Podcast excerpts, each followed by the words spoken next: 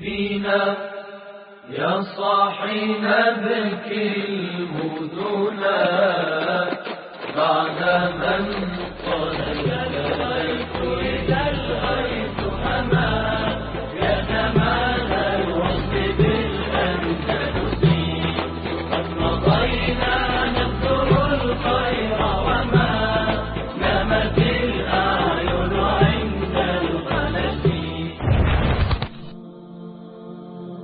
Episode thirty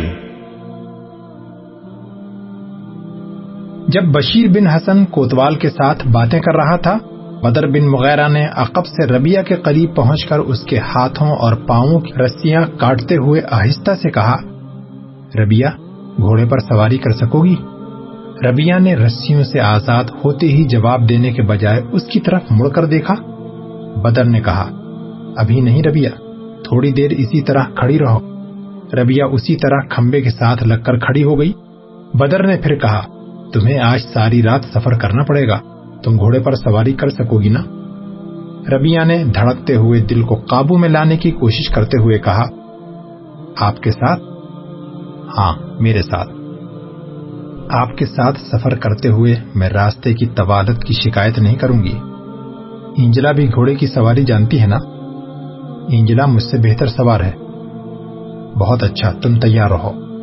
اس کے بعد بدر نے انجلا کے قریب پہنچ کر اس کی رسیاں کاٹ ڈالی اور ایک سوار کے قریب پہنچ کر اس سے کہا، جلدی کرو، مجھے اپنی کمند اتار کر دو۔ سوار نے زین کے ساتھ بندھی ہوئی کمند اتار دی اور لوگوں کی ساری توجہ دوسری طرف مبزول ہو گئی۔ بشیر بن حسن نے ادھر ادھر کی باتوں سے کوتوال کی توجہ ابھی تک اپنی طرف مبزول کر رکھی تھی، لیکن گھوڑوں کی ٹاپ سننے کے بعد کوتوال نے کہا مقدس باپ شاید وہ آ رہے ہیں، مجھے معاف کیجیے لیکن کل جاننے سے پہلے مجھ سے ضرور ملیے۔ بشیر کے جواب کا انتظار کیے بغیر کوتوال بھاگتا ہوا آگے بڑھا۔ بشپ اور گورنر دونوں اب ایک سوار سے باتیں کر رہے تھے۔ گورنر کہہ رہا تھا، مجھے تو ایسا معلوم ہوتا ہے کہ کاؤنٹ اینٹونیو کے ساتھ کوئی فوج آ رہی ہے۔ سوار نے جواب دیا، اس کے ساتھ کوئی پچاس آدمی ہوں گے۔ بشپ نے کہا میں اتنے آدمی ساتھ لانے کی وجہ نہیں سمجھتا۔ بدر بن مغیرہ نے آگے بڑھ کر کہا، اس کی وجہ میں آپ کو سمجھاتا ہوں۔ آئیے میرے ساتھ، بشپ نے پریشان ہو کر کہا، تم کون ہو؟ بدر نے کہا، آپ مجھے نہیں جانتے؟ بشپ نے کہا، تاریکی میں میں تمہیں اچھی طرح نہیں دیکھ سکتا اور تمہاری آواز بھی میرے لیے اجنبی ہے۔ بدر نے کہا، مقدس باپ، پہلے میں آپ سے ایک ضروری بات کر لوں، پھر آپ کو کوئی سوال پوچھنے کی ضرورت نہیں رہے گی۔ بشپ نے کہا، لیکن وہ کون سی بات ہے جو تم گورنر ڈان لوئی کے سامنے نہیں کرنا چاہتے؟ بدر نے جواب دیا، ان سے میں بعد میں معذرت کر لوں گا۔ آپ آئیں، میں علیحدگی میں آپ سے ایک بہت ضروری بات کرنا چاہتا ہوں۔ بدر نے بشپ کا بازو پکڑ لیا اور وہ تجزب اور پریشانی کی حالت میں اس کے ساتھ چل دیا۔ چند قدم کے فاصلے پر بشیر کھڑا تھا۔ بدر کو دیکھ کر وہ قریب آ گیا۔ بشپ نے کہا، وہ لوگ آ رہے ہیں۔ جلدی کہو کیا کہنا چاہتے ہو اور میرا بازو چھوڑ دو۔ بدر نے اس کا بازو اپنے ہاتھ کی آہنی گرفت میں بھینچتے ہوئے کہا، خاموش رہو۔ ایک لمحے کے لیے بشپ کے اوسان ختم ہو گئے۔ بدر نے بشیر سے کہا، اسے لے جاؤ اور یہ رسی بھی لو۔ اسی میں سے آدھی گورنر کے لیے رکھ لینا۔ میں ابھی اسے لاتا ہوں۔ بشپ نے شور مچانے کی کوشش کی۔ لیکن بشیر کا خنجر اپنی شہرک کے قریب دیکھ کر اس کی آواز منہ سے باہر نہ نکل سکی۔ وہ اس کے آگے چل دیا۔ گھوڑوں کی ٹاپ کی آواز اب قریب آ چکی تھی۔ ڈان لوئی اس طرف جانے کا ارادہ کر رہا تھا کہ بدر بن مغیرہ نے آگے بڑھ کر اس کا بازو پکڑ لیا اور اس کی پسلی پر خنجر کی نوک رکھتے ہوئے کہا، میرے ساتھ چلو۔ اگر بولنے کی کوشش کری تو بدر بن مغیرہ نے اپنا فقرہ پورا کرنے کے بجائے خنجر کو ذرا دبا دیا۔ اور ڈون لوئی بے بس ہو کر اس کے ساتھ چل دیا۔ سوار اب کوتوال کے سپاہیوں کو بھی چتا سے کافی دور رکھنے کی کوشش کر رہے تھے۔ وہ چتا کے گرد زیادہ تیزی کے ساتھ چکر لگا رہے تھے اور کوتوال کے سپاہی بھاگتے ہوئے گھوڑوں کی زد سے بچنے کے لیے پیچھے ہٹ رہے تھے۔ بدر نے ربیہ کو ایک طرف ہٹاتے ہوئے اس کی جگہ گورنر کو لکڑی کے کھمبے کے ساتھ جکڑ دیا۔ اتنی دیر میں بشیر بن حسن بشپ کو انجلا کی جگہ باندھ چکا تھا۔ دوسری طرف پچاس سواروں نے ہجوم کے قریب پہنچتے ہی نعرے تکبیر بلند کیا اور ہجوم کو اپنے نیزوں کے الٹے سروں سے ہانکنا شروع کر دیا۔ لوگ نہایت بدہواسی میں چلاتے جاتے اور ایک دوسرے پر گرنے لگے۔ لوشا کی پولیس کے سپاہی اب چتا کا خیال چھوڑ کر ادھر ادھر بھاگنے والے لوگوں کا ساتھ دے رہے تھے۔ چتا کے گرد پہرا دینے والے چار سواروں میں اپنے گھوڑوں سے اتر پڑے۔ بدر بن مغیرہ راہب کا چولا اتار کر چتا میں پھینکنے کے بعد جست لگا کر ایک گھوڑے پر سوار ہو گیا۔ باقی تین گھوڑوں پر بشیر ربیہ اور اینجلا سوار ہو گئے۔ بدر نے کہا، بشیر، تم ربیہ اور اینجلا کے ساتھ وہاں پہنچ کر ہمارا انتظار کرو۔ ہم تھوڑی دیر میں پہنچ جائیں گے۔ جلدی کرو۔ بشیر نے گھوڑے کی باغ موڑ لی۔ بدر نے پانچویں سوار کی طرف متوجہ ہو کر کہا، تم بھی ان کے ساتھ جاؤ۔ بشیر اور یہ سپاہی ربیہ اور انجلا کو ساتھ لے کر ایک طرف نکل گئے۔ بدر بن مغیرہ نے اپنے گھوڑے کو ایر لگائی اور آگے بڑھ کر ایک سپاہی کے ہاتھ سے جلتی ہوئی مشل چھین کر چتا میں پھینک دی۔ چتا میں لکڑیوں کی آگ لگانے کے لیے سوکھی گھاس ڈالی گئی تھی۔ اسے فوراً آگ لگ گئی۔ گورنر اور بشپ بری طرح چلا رہے تھے، لیکن اس ہنگامے میں ان کی آواز سننے والا کوئی نہ تھا۔ میدان میں ایک قیامت کا سما تھا۔ حملہ آور سوار فقط اپنے نیزوں کی الٹی طرف سے لوگوں کو ہانکنے کی کوشش کر رہے تھے، لیکن لوگ ایک دوسرے سے ٹکرا ٹکرا کر گر رہے تھے اور بری طرح سے زخمی ہو رہے تھے۔ تاریکی میں لوشا کے باشندے یہ سمجھ رہے تھے کہ ہزاروں پیادہ اور سوار ان پر حملہ کر چکے ہیں۔ کوتوال اور اس کے سپاہیوں کا پتہ نہ تھا۔ بعض لوگوں نے آگ کے شولوں کے سامنے اپنے گورنر اور بشپ کی صورتیں پہچان لی لیکن کسی نے ان کی مدد کے لیے پہنچنے کی ضرورت محسوس نہ کی۔ تھوڑی دیر میں میدان خالی ہو گیا۔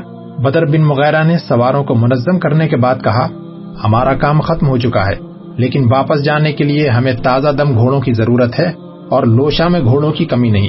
ہمیں ایک ساتھ کے اندر اندر واپس جانا ہے۔ کیا تم تیار ہو؟ منصور بن احمد کی آواز سنائی دی۔ ہم تیار ہیں۔ کوئی ڈیڑھ کوس چلنے کے بعد بشیر بن حسن اور اس کے ساتھی ایک خانقاہ کی چار دیواری کے پھاٹک پر رکے۔ دو راہب دروازے پر کھڑے انتظار کر رہے تھے۔ انہوں نے بشیر بن حسن کو پہچانتے ہی کسی کو اندر سے دروازہ کھولنے کے لیے آواز دی۔ پہرے دار نے اندر سے دروازہ کھول دیا۔ خانقاہ کے سہن میں تین اور راہب کھڑے تھے۔ انہوں نے ان کے گھوڑوں کی باغیں پکڑ لی اینجرا اور ربیہ بشیر کے ساتھ خانقاہ کے ایک کمرے میں داخل ہوئی یہ کمرہ بیش قیمت سامان سے آراستہ تھا۔ دیواروں کے ساتھ چاندی کی شمع دان لگے ہوئے تھے۔ سنگ مرمر کی فرش پر ایک میز کے گرد کئی کرسیاں پڑی ہوئی تھیں۔ میز کے درمیان ایک سنہری شمع دان میں آٹھ شمع جل رہی تھیں۔ بشیر نے کہا، فی الحال یہ ہمارا گھر ہے۔ آپ تھوڑی دیر کے لیے یہاں آرام کر سکتی ہیں۔ انجلا نے گھبرا کر کہا، لیکن اس خانقاہ میں بشیر نے مسکراتے ہوئے اپنا چولا اتار کر ایک طرف پھینک دیا اور کہا، خانقاہ میں گزشتہ تین دن سے ہمارا قبضہ ہے۔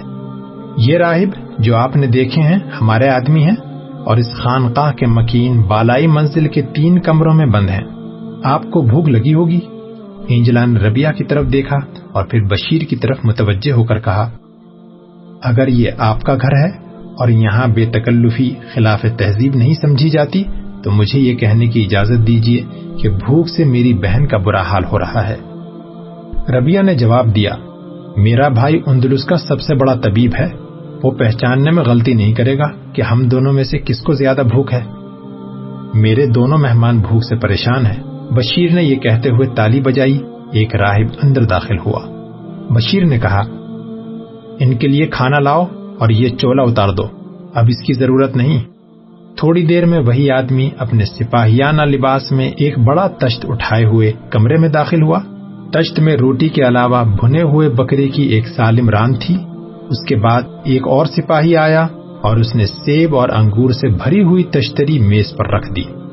بشیر نے اٹھتے ہوئے کہا، آپ اطمینان سے کھائیں، میں دوسرے کمرے میں جاتا ہوں۔ ربیہ نے کہا، آپ نہیں کھائیں گے؟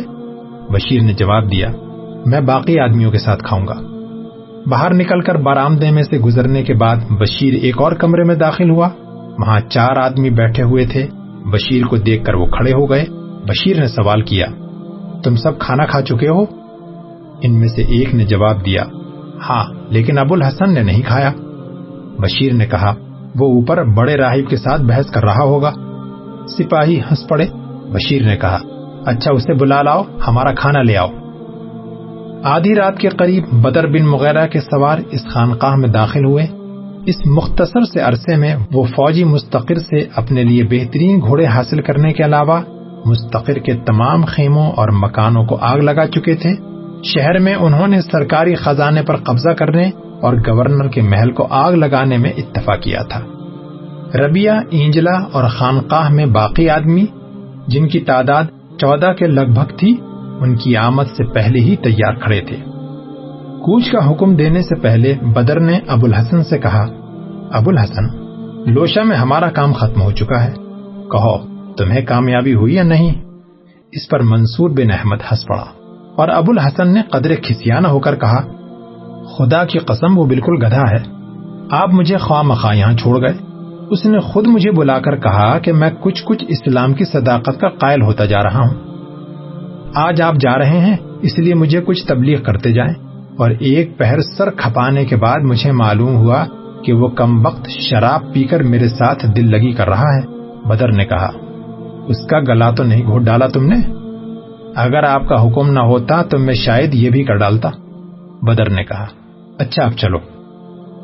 اپنے محفوظ علاقے میں داخل ہونے سے پہلے بدر نے راستے میں تین منازل طے کی۔ وہ رات کے وقت سفر اور دن کے وقت شہروں اور بستیوں کی ان خانقاہوں میں قیام کرتا رہا، جن پر راہبوں کے لباس میں اس کے سپاہی چند دن بیشتر قبضہ جما چکے تھے۔ ان خانقاہوں کے مکین لوشا کی خانقاہ کے راہب کی طرح قید میں تھے۔ بدر بن مغیرہ جس خانقاہ میں داخل ہوتا، وہاں اس کے آدمی، اس کے ساتھیوں کے لیے کھانا اور گھوڑوں کے لیے چارہ رکھ۔ ہر منزل سے اس کے آدمیوں کی تعداد میں اضافہ ہوتا گیا۔ اپنی منزل پر قیام کرنے کے بعد جب وہ فریڈینینڈ کی مملکت کی سرحد عبور کر رہا تھا، اس کے ساتھیوں کی تعداد ڈیڑھ سو ہو چکی تھی۔ بدر بن مغیرہ قلعے کے ایک کمرے میں بے قراری کے ساتھ ٹہل رہا تھا۔ اس کے چہرے پر مایوسی، پریشانی اور ملال کے آثار تھے۔ ربیہ نے ایک قدم آگے بڑھ کر کہا، آپ نے مجھے بلایا تھا؟ بدر نے چونک کر اس کی طرف دیکھا۔ ہاں ربیہ میں تم سے ایک ضروری بات کہنا چاہتا تھا۔ بیٹھ جاؤ۔ اس کا لہجہ اس قدر مغموم تھا کہ ربیہ سہم کر رہ گئی۔ وہ کرسی کے قریب پہنچی، لیکن تزبزب کی حالت میں کھڑی رہی۔ بدر نے کہا، بیٹھ جاؤ ربیہ ربیہ نے کرسی پر بیٹھتے ہوئے کہا، آپ بہت پریشان ہیں، خیر تو ہے۔ کچھ دیر خاموش رہنے کے بعد بدر نے جواب دیا ربیہ میں تمہارے متعلق سوچ رہا تھا۔ نصرانیوں کے خلاف ہماری جنگ ایک فیصلہ کن دور میں داخل ہو چکی ہے۔ میں یہ محسوس کرتا ہوں کہ اب تمہارا یہاں رہنا ٹھیک نہیں۔ ربیہ اچانک اٹھ کر کھڑی ہو گئی۔ وہ کچھ کہنا چاہتی تھی، لیکن اس کی آواز بیٹھ گئی۔ وہ سراپا التجا بن کر اس کی طرف دیکھ رہی تھی۔ بدر نے کہا، بیٹھ جاؤ ربیہ میں نے اپنی بات ابھی ختم نہیں کی۔ ربیہ بیٹھ گئی اور بدر نے تھوڑی دیر سوچنے کے بعد کہا، تمہیں معلوم ہے کہ فریڈینینڈ کے طویل محاصرے کے باعث غرناتا کے حالات مخدوش ہو چکے ہیں۔ سیرا نویدا کے راستے رسد کا جو تھوڑا بہت سامان ہماری کوششوں سے وہاں پہنچ رہا ہے، لاکھوں انسانوں کی ضروریات پورا نہیں کر سکتا۔ لوگ فاقہ کشی سے تنگ آ چکے ہیں، اب سردیاں آنے والی ہیں۔ موسا نے میرے ساتھ یہ فیصلہ کیا تھا کہ وہ غرناتا کی فوج کے ساتھ اگلے مہینے کی پہلی تاریخ کو حملہ کرے گا اور میں نے اس دن اپنی ساری قوت کے ساتھ عقب سے حملہ کرنے کا وعدہ کیا تھا۔ ہمیں اپنی فتح پر یقین تھا۔ لیکن آج مجھے موسا کا خط ملا ہے۔ اس نے لکھا ہے کہ ابو عبداللہ کے وزیر نے فریڈینڈ کے ساتھ صلح کی بات چیت شروع کر دی ہے۔ سرکردہ عمرہ کی اکثریت صلح کے حق میں ہو چکی ہے۔ اور غداروں کی کوششوں سے عوام میں بھی ایسا عنصر پیدا ہو چکا ہے جو صلح کے لیے بےتاب ہے۔ چونکہ اس بات کا اندیشہ تھا کہ حملے کے دن ابو عبداللہ اور اس کے عمرہ کی نیت بدل نہ جائے، اس لیے موسا نے یہ حملہ ملتوی کر دیا ہے۔ اس نے لکھا ہے کہ وہ حملے کا کوئی اور دن معین کر کے مجھے اطلاع دے گا۔ موسا مایوس ہونے والے انسانوں میں سے نہیں، لیکن اس کا خط پڑھ کر میں یہ محسوس کرتا ہوں کہ غرناتا کے حالات بہت مخدوش ہیں۔ ربیہ تم یہ سمجھ سکتی ہو کہ اگر خدا نخواستہ غرناتا ہمارے ہاتھ سے نکل گیا تو قسطلہ کا سیلاب ہمارے خلاف امنڈ آئے گا۔ اس لیے میں نے یہ فیصلہ کیا ہے کہ ایسا وقت آنے سے پہلے پہلے تمہیں مراکش بھیج دیا جائے۔ سلطان میرے والد کے دوست ہیں۔ منصور اور بشیر کے خاندان کے بہت سے لوگ وہاں موجود ہیں۔ وہاں تمہیں کوئی تکلیف نہ ہوگی۔ بدر اب ربیہ کی طرف دیکھنے کے بجائے باہر کی طرف کھلنے والے دریچے کی طرف دیکھ رہا تھا۔ ربیہ کا دل بیٹھ گیا۔ وہ کچھ دیر خاموش بیٹھی رہی۔ بلا آخر اس نے بھرائی ہوئی آواز میں کہا، تو آپ مجھے مراکش بھیجنے کا فیصلہ کر چکے ہیں؟ نہیں، تمہیں میرے متعلق غلط فہمی نہیں ہونی چاہیے۔ میں نے صرف مشورہ دیا ہے اور مجھے امید ہے کہ تم میرا مشورہ قبول کرو گی۔ آپ کا مشورہ ربیہ نے آپ دیدہ ہو کر کہا۔ آپ یہ کیوں نہیں کہتے کہ ربیہ تمہارا دل کمزور ہے؟ تم ایک شاہین کی قوت پرواز کا ساتھ نہیں دے سکتے۔ اس لیے میرا حکم ہے کہ تم یہاں سے چلی جاؤ۔ یہاں تمہاری ضرورت نہیں۔ بدر نے کہا، میری دنیا میں کانٹوں کے سوا کچھ نہیں اور قدرت نے تمہیں کانٹوں پر چلنے کے لیے نہیں بنایا۔ ربیہ نے جواب دیا، قدرت نے مجھے آگ کی چٹان میں ڈالا تھا اور جلنے کے بجائے میں نے ان کانٹوں پر چلنے کی خواہش کی تھی۔ آپ کی راہ کے کانٹے مجھے پھولوں سے زیادہ عزیز ہیں۔ آپ کے ساتھ چلتے ہوئے میرے پاؤں نہیں ڈگمگائیں گے۔ اور آپ یہ کیوں نہیں سوچتے کہ آپ کی طرح میں بھی ایک مقصد کے لیے زندہ ہوں؟ قدرت نے میری زندگی کا راستہ اس شاہراہ سے ملا دیا ہے جس پر آپ گامزن ہیں۔ آپ نے وعدہ کیا تھا کہ غرناتا کا محاصرہ اٹھ جانے کے بعد، لیکن ربیہ آگے کچھ نہ کہہ سکی۔ اس نے اپنا چہرہ دونوں ہاتھوں میں چھپا لیا اور ہچکیاں لینے لگی۔ بدر نے متاثر ہو کر کہا ربیہ مجھے غلط نہ سمجھو۔ تمہارا رفیق حیات بننا میرے لیے باعث فخر ہے۔ میرے لیے تم وہ سرسبز درخت ہو جس کی چھاؤ میں ایک تھکا ہوا مسافر پناہ لیتا ہے۔ اس دن جب میں نے تم سے شادی کی درخواست کی تھی میں سمجھتا تھا کہ غرناتا کی جنگ سے فارغ ہو کر تمہارے ساتھ زندگی کے چند لمحات گزارنا میری گزشتہ تلخیوں اور مصیبتوں کے لیے بہت بڑا انعام ہوگا۔ لیکن اب میں یہ محسوس کرتا ہوں کہ میرے صحرا میں ایک آندھی کے بعد دوسری آندھی ہے۔ میں جس سمندر میں اپنی کشتی ڈال چکا ہوں، اس کا ساحل دن بدن دور ہوتا جائے گا۔ میرے سامنے ایک بھور کے بعد دوسرا بھور ہوگا۔ ربیہ تمہاری بھلائی اسی میں ہے۔ کہ تم مراکش چلی جاؤ۔ ربیہ نے بڑے دکھے ہوئے دل سے کہا، مجھے اپنی بے بسی اور کمتری کا احساس ہے۔ میں آپ کو کسی گزشتہ فیصلے کی پابندی پر مجبور نہیں کروں گی۔ میں اس قابل نہیں کہ آپ کی رفیق حیات بن سکوں۔ لیکن آپ مجھے اپنے رفیق کار بنانے کی سعادت سے محروم نہ کیجیے۔ میں میدان میں تیر اندازی اور تیغ زنی کے جوہر نہیں دکھا سکتی، لیکن زخمیوں کی مرہم پٹی کر سکتی ہوں۔ مجھے مراکش نہ بھیجیے۔ مجھے اپنی موت سے پہلے ہی زندگی کو خیر بات کہہ دینے پر مجبور نہ کیجیے۔ بدر بن مغیرہ کچھ دیر تک ایسار و وفا کے اس پیکر کی طرف دیکھتا رہا۔ اچانک اس کے بیچے ہوئے ہوٹوں پر ایک ہلکی سی مسکراہٹ نمودار ہوئی، لیکن اس نے منہ پھیر لیا اور سر جھکا کر آہستہ آہستہ کمرے میں ٹہلنے لگا۔ دو تین چکر لگانے کے بعد وہ ربیہ کے قریب رکا۔ ربیہ اس کے چہرے پر اپنی قسمت کا فیصلہ دیکھ رہی تھی۔ اس کا دل دھڑک رہا تھا۔ بدر نے کہا ربیہ میں تمہیں اپنے فیصلے پر نظر ثانی کرنے کا موقع دینا چاہتا تھا۔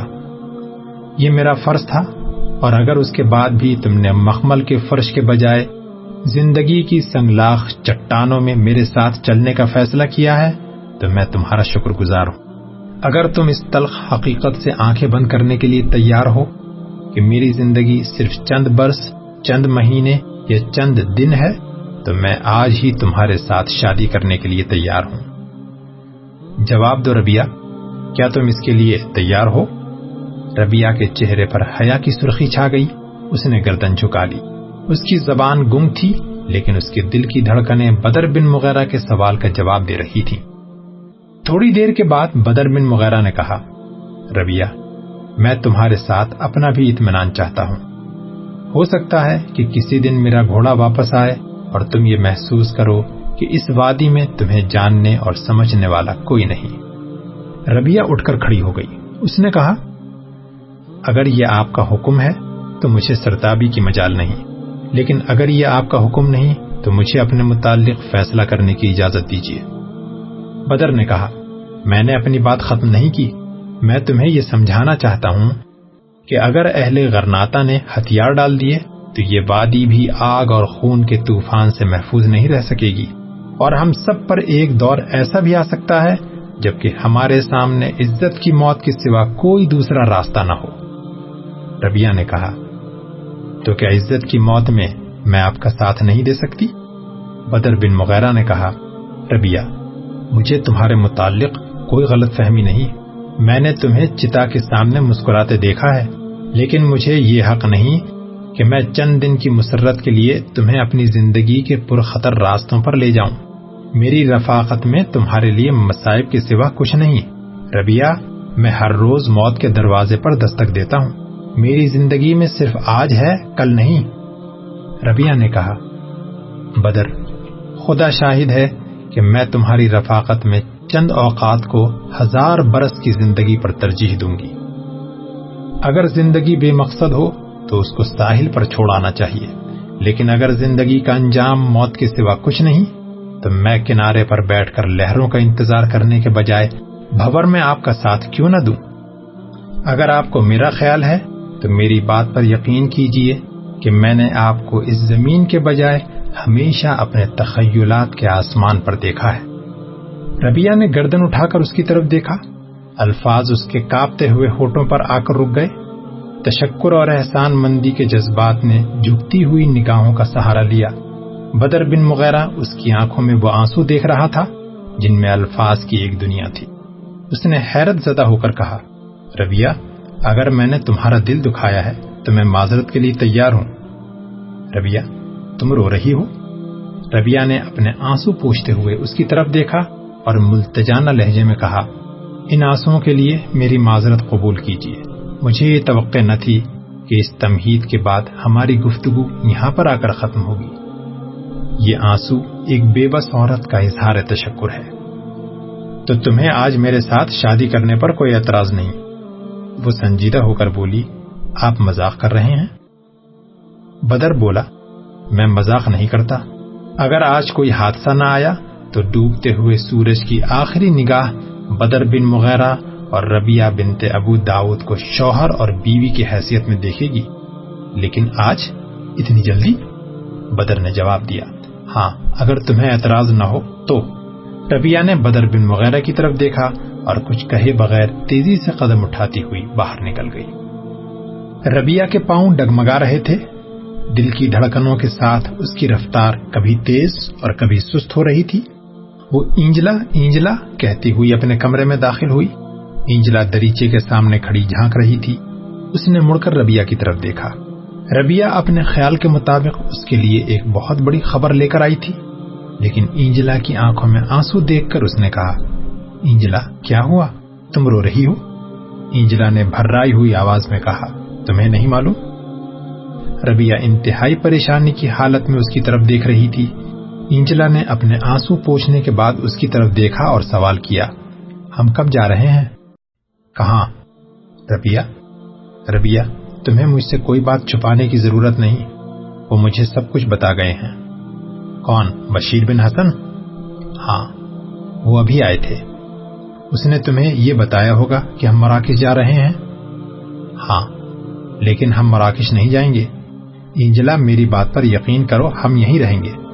انجلا نے کہا ربیہ اب دل کو فریب دینے سے کوئی فائدہ نہیں۔ ہمارے مقدر میں یہی کچھ تھا۔ تم نے بشیر کو کیا جواب دیا؟ میں انہیں کوئی جواب دے سکتی تھی، لیکن وہ آئے اور مجھ سے یہ کہہ کر چلے گئے کہ تم ربیہ کے ساتھ مراکز جا رہی ہو۔ وہ بہت مغموم تھے۔ میں جانتی ہوں، یہ ان کے دل کی آواز نہ تھی۔ بیشتر اس کے کہ میں ان سے کچھ کہہ سکتی، وہ تیزی کے ساتھ باہر نکل گئے۔ مجھے ان سے شکایت نہیں۔ انہوں نے میرے ساتھ کوئی وعدہ نہیں کیا تھا۔ لیکن تمہارا سرحدی عقاب تو تمہیں شادی کا پیغام دے چکا تھا۔ اس نے تمہارے سامنے ان مجبوریوں کا اظہار کیا ہوگا جن کے باعث ہمیں مراکش بھیجا جا رہا ہے۔ مجھے ڈر ہے کہ غرناتا کے حالات مخدوش ہیں۔ ربیہ نے کہا، اگر میں نے ان کے ساتھ خواب میں باتیں نہیں کی، تو آج غروب آفتاب سے پہلے تمہاری بہن ان کی رفیقہ حیات بن چکی ہوگی۔ انجلا، میری بات پر یقین کرو کہ تم مراکش نہیں جاؤ گی۔ یہ فیصلہ منسوخ ہو چکا ہے۔ انجلا بے اختیار آگے بڑھ کر ربیہ کے ساتھ لپٹ گئی اور ہچکیاں لیتے ہوئے بولی ربیہ مجھے دھوکہ نہ دو، خدا کے لیے کچھ کہو۔ میں جھوٹ نہیں کہتی انجلا، میری بات پر یقین کرو، میں تمہیں سب کچھ بتاتی ہوں۔ بیٹھ جاؤ۔ انجلا کرسی پر بیٹھ گئی اور ربیہ نے اس کے قریب دوسری کرسی پر بیٹھتے ہوئے بدر کے ساتھ اپنی ملاقات کی داستان شروع کر دی۔ قلعے کے دوسرے سرے پر ایک وسیع کمرے میں بشیر بن حسن اور دوسرے طبیب اور جراح مریضوں کی دیکھ بھال میں مصروف تھے۔ بدر بن مغیرہ اس کمرے میں داخل ہوا۔ بشیر بن حسن زخمیوں کو پٹی باندھ رہا تھا۔ اپنے ایک ساتھی کا اشارہ پا کر بشیر نے پیچھے مڑ کر دیکھا اور پٹی کو آخری گرہ دینے کے بعد اٹھ کر کھڑا ہو گیا۔ بدر نے کہا، آپ کو یہاں کتنی دیر لگے گی؟ بشیر نے جواب دیا، میرا کام تقریباً ختم ہو چکا ہے۔ بدر نے کہا، میں تم سے ایک ضروری بات کہنا چاہتا ہوں.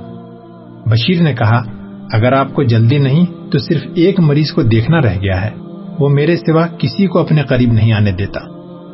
بدر نے کہا، نہیں، مجھے کوئی جلدی نہیں، تم فارغ ہو کر سیدھے میرے کمرے میں آؤ. تھوڑی دیر بعد بشیر بدر کے کمرے میں داخل ہوا اور اس نے کہا، آپ بہت پریشان نظر آتے ہیں کرناتا سے کوئی نئی خبر آئی ہے؟ نہیں میں ربیہ اور اینجلا کے متعلق کچھ کہنا چاہتا تھا۔ بشیر نے کہا اینجلا سے میں نے کہہ دیا ہے، آپ کو اس بات کی کوئی خبر ملی ہے کہ مراکش کا جہاز کب یہاں پہنچے گا اور کس جگہ لنگر انداز ہوگا؟ بدر نے کہا، ابھی تک اس کی کوئی اطلاع نہیں آئی، ایک یا دو دن میں ضرور پہنچ جائے گی۔ اور وہ غالباً المیریا کے شمال میں اسی مقام پر لنگر اندوز ہوں گے جہاں وہ پچھلے مہینے لنگر انداز ہوئے تھے۔ تو میرے خیال میں ربیہ اور اینجلا کو بہت جلد ساحل پر پہنچ جانا چاہیے۔ بدر نے کہا، اسی مسئلے میں تمہارے ساتھ گفتگو کرنا چاہتا ہوں۔ بشیر نے کہا، میرے خیال میں یہ فیصلہ ہو چکا ہے۔ بدر بن مغیرہ نے تھوڑی دیر سوچنے کے بعد کہا، بشیر، اس مسئلے پر ربیہ کے ساتھ گفتگو کے بعد میں اسے مراکش بھیجنے کے متعلق اپنی رائے بدل چکا ہوں۔ بشیر کے مردہ چہرے پر اچانک تازگی آ گئی اور اس نے کہا میرا خواب صحیح نکلا؟ ہاں اور اس خواب کی آخری تعبیر کا حصہ سن کر تم حیران ہو جاؤ گے۔ بشیر نے مسکراتے ہوئے کہا، مجھے اس خواب کی تعبیر کا آخری حصہ بھی معلوم ہے۔ اچھا بتاؤ، آپ ربیہ کے ساتھ شادی کر رہے ہیں؟ بھلا کب؟ آج۔ لیکن تمہیں یہ باتیں کیسے معلوم ہوئی تمہیں انجلا نے بتایا ہوگا اور وہ ربیہ سے سن چکی ہوگی؟ نہیں بدر۔ تمہارا چہرہ میرے لیے ایک کتاب ہے۔ تم ساری دنیا کے لیے ایک معمہ ہو، میرے لیے نہیں۔ اب بتاؤ، مجھے یہ باتیں کیسے معلوم ہوئی بتاؤ۔ ربیہ سے ملاقات کے بعد آپ پریشانی کی حالت میں میرے پاس آئے۔ تو میں نے سمجھ لیا کہ آپ فیصلہ بدل چکے ہیں۔ آپ نے یہ بتا کر میرے خیال کی تائید کر دی کہ آپ کی پریشانی کا باعث غرناتا کے متعلق کوئی نئی خبر نہیں۔ اس کے علاوہ اگر کوئی فوجی یا سیاسی پریشانی ہوتی تو آپ مجھے تلاش کرنے کے بجائے منصور کو بلاتے یا مجلس شورا طلب کرتے۔ اس کے بعد جب آپ نے خود ہی یہ کہہ دیا کہ ربیہ یہاں رہے گی، تو میں سمجھ گیا کہ ہمارے عقاب کو اب اپنے نشیمن میں تنہا رہنا پسند نہیں۔ بدر نے کہا، لیکن تمہیں یہ کیسے معلوم ہوا کہ میں آج ہی یہ شادی کر رہا ہوں؟ آپ کے چہرے پر یہ لکھا ہوا ہے کہ آپ ایک اہم فیصلہ کر چکے ہیں اور آپ کے اہم ترین فیصلے فوراً نافذ ہوا کرتے ہیں۔ تو تمہارا مطلب ہے کہ میں جلد باز ہوں۔ نہیں نہیں، میں ایک سپاہی کی اہم ترین خصوصیت کی تعریف کر رہا ہوں۔ عام پرندے جتنی دیر میں اڑنے کا ارادہ کرتے ہیں، شاہین اتنی دیر میں آسمان کی بلندیوں پر چکر لگا کر واپس آ جاتا ہے۔ جب آپ ربیہ کے متعلق یہ فیصلہ کر چکے ہیں کہ وہ یہاں رہے گی تو شادی کو کل پر ملتوی کرنے کا سوال ہی پیدا نہیں ہوتا؟ بدر نے کہا اچھا فرض کرو، یہ صحیح ہے کہ میں آج ہی شادی کر رہا ہوں۔ بشیر نے ہنستے ہوئے کہا، مجھے فرض کرنے کی ضرورت نہیں، میں جانتا ہوں۔ بدر نے کہا اچھا اب میں اندلس کے ارستو سے پوچھتا ہوں کہ اس کا کیا ارادہ ہے۔ بشیر نے جواب دیا، مجھ پر ایک لڑکی سے معذرت کرنے اور اپنا غلط فیصلہ واپس لینے کا فرض عائد ہوتا ہے، اور یہ فرض بہت زیادہ خوشگوار نہیں۔ ایسے مراحل میں ارستو کی عقل کام نہیں دیتی۔ بدر نے سنجیدہ ہو کر کہا، بشیر، میں چاہتا ہوں کہ تمہاری شادی بھی آج ہی ہو جائے۔ بشیر نے جواب دیا، بدر، تمہیں یہ کہنے کی ضرورت نہیں۔ اس سے جدائی کا تصور میرے لیے صبر آزما تھا۔ میں تمہارا شکر گزار ہوں کہ تم انہیں مراکش بھیجنے کا فیصلہ بدل چکے ہو۔ اور اگر وہ چلی جاتی تو تم میری ظاہر داری کے باوجود یہ محسوس کرتے کہ تمہارا رفیق اپنے سرمایہ حیات میں سے بہت کچھ کھو چکا ہے۔ تم میرے کھوکھلے قہقہوں کے باوجود یہ محسوس کرتے کہ میں تم سے کوئی بات چھپا رہا ہوں۔ بدر نے کہا، بشیر، اگر مجھے معلوم ہوتا کہ انجلا کی طرح تم بھی اسے چاہتے ہو، تو میں انہیں مراکش بھیجنے کا مسئلہ نہ چھیڑتا۔ میں نے صبح جب یہ کہا تھا کہ انہیں اب مراکش بھیج دینا بہتر ہوگا، تو تمہارا چہرہ یہ بتاتا تھا کہ تم میرے فیصلے سے ذرہ برابر بھی پریشان نہیں۔ بشیر نے جواب دیا، اس وقت میرے سامنے اپنا مسئلہ نہ تھا۔ مجھے ان مجبوریوں کا احساس تھا جنہوں نے بدر بن مغیرہ جیسے مجاہدوں کو اپنی زندگی کی عزیز ترین خواہشات کو خیر بات کہہ دینے پر مجبور کر دیا تھا۔ میں دیکھ رہا تھا کہ وہ مجاہد جس کی تلوار ایک قوم کو پناہ دے رہی ہے اس لڑکی کو رخصت کر رہا ہے جو اس کی رفیق حیات بننے والی تھی۔ تم میرے سامنے ایک چٹان کی طرح کھڑے تھے۔ تمہاری عظمت مجھے مروب کر رہی تھی۔ تم قوم کی غلامی کی زنجیریں کاٹنے کے لیے زندگی کے تمام ناطے توڑ رہے تھے۔ اور تمہارا ایک رفیق یہ کیسے کہہ سکتا ہے کہ مجھے محبت کی سنہری تاروں نے کسی کے دامن کے ساتھ باندھ رکھا ہے؟ مجھے ربیہ کا بھی افسوس تھا۔ میں جانتا تھا کہ وہ مراکش میں زندہ رہنے کے بجائے آپ کے ساتھ مرنا پسند کرے گی۔ بدر نے کہا، بشیر، یہ میری زندگی میں پہلا فیصلہ تھا جسے میں بدلنے پر مجبور ہوا ہوں۔ مجھے ربیہ کا دل توڑنا گوارا نہ تھا۔ میں نے اسے مستقبل کے تمام خدشات سے آگاہ کر دیا ہے۔ اس نے ساحل کے بجائے میرے ساتھ بھور منتخب کیے ہیں۔ اب یہ خدا بہتر جانتا ہے کہ یہ فیصلہ صحیح ہے یا غلط۔ اپنے متعلق میں تمہیں یہ اطمینان دلانا چاہتا ہوں کہ میرے عزائم میں کوئی تبدیلی نہیں آئے گی۔ دشمن کے لیے میری تلوار کی تیزی میں کوئی فرق نہیں آئے گا۔ مجھے ڈر تھا کہ ربیہ کے متعلق اتنی جلدی فیصلہ بدلنے پر تم میرا مذاق اڑاؤ گے، لیکن میں تمہارا احسان مند ہوں کہ تمہیں میرے متعلق کوئی غلط فہمی نہیں ہوئی۔ اب تم انجلا کے پاس جا کر اسے تسلی دو۔ شام کے وقت سرحدی عقاب کی وادی میں ایک سرے سے دوسرے سرے تک نقاروں کی آواز گونج رہی تھی۔ بدر بن مغیرہ اور ربیہ بشیر بن حسن اور انجلا کی شادی ہو چکی تھی۔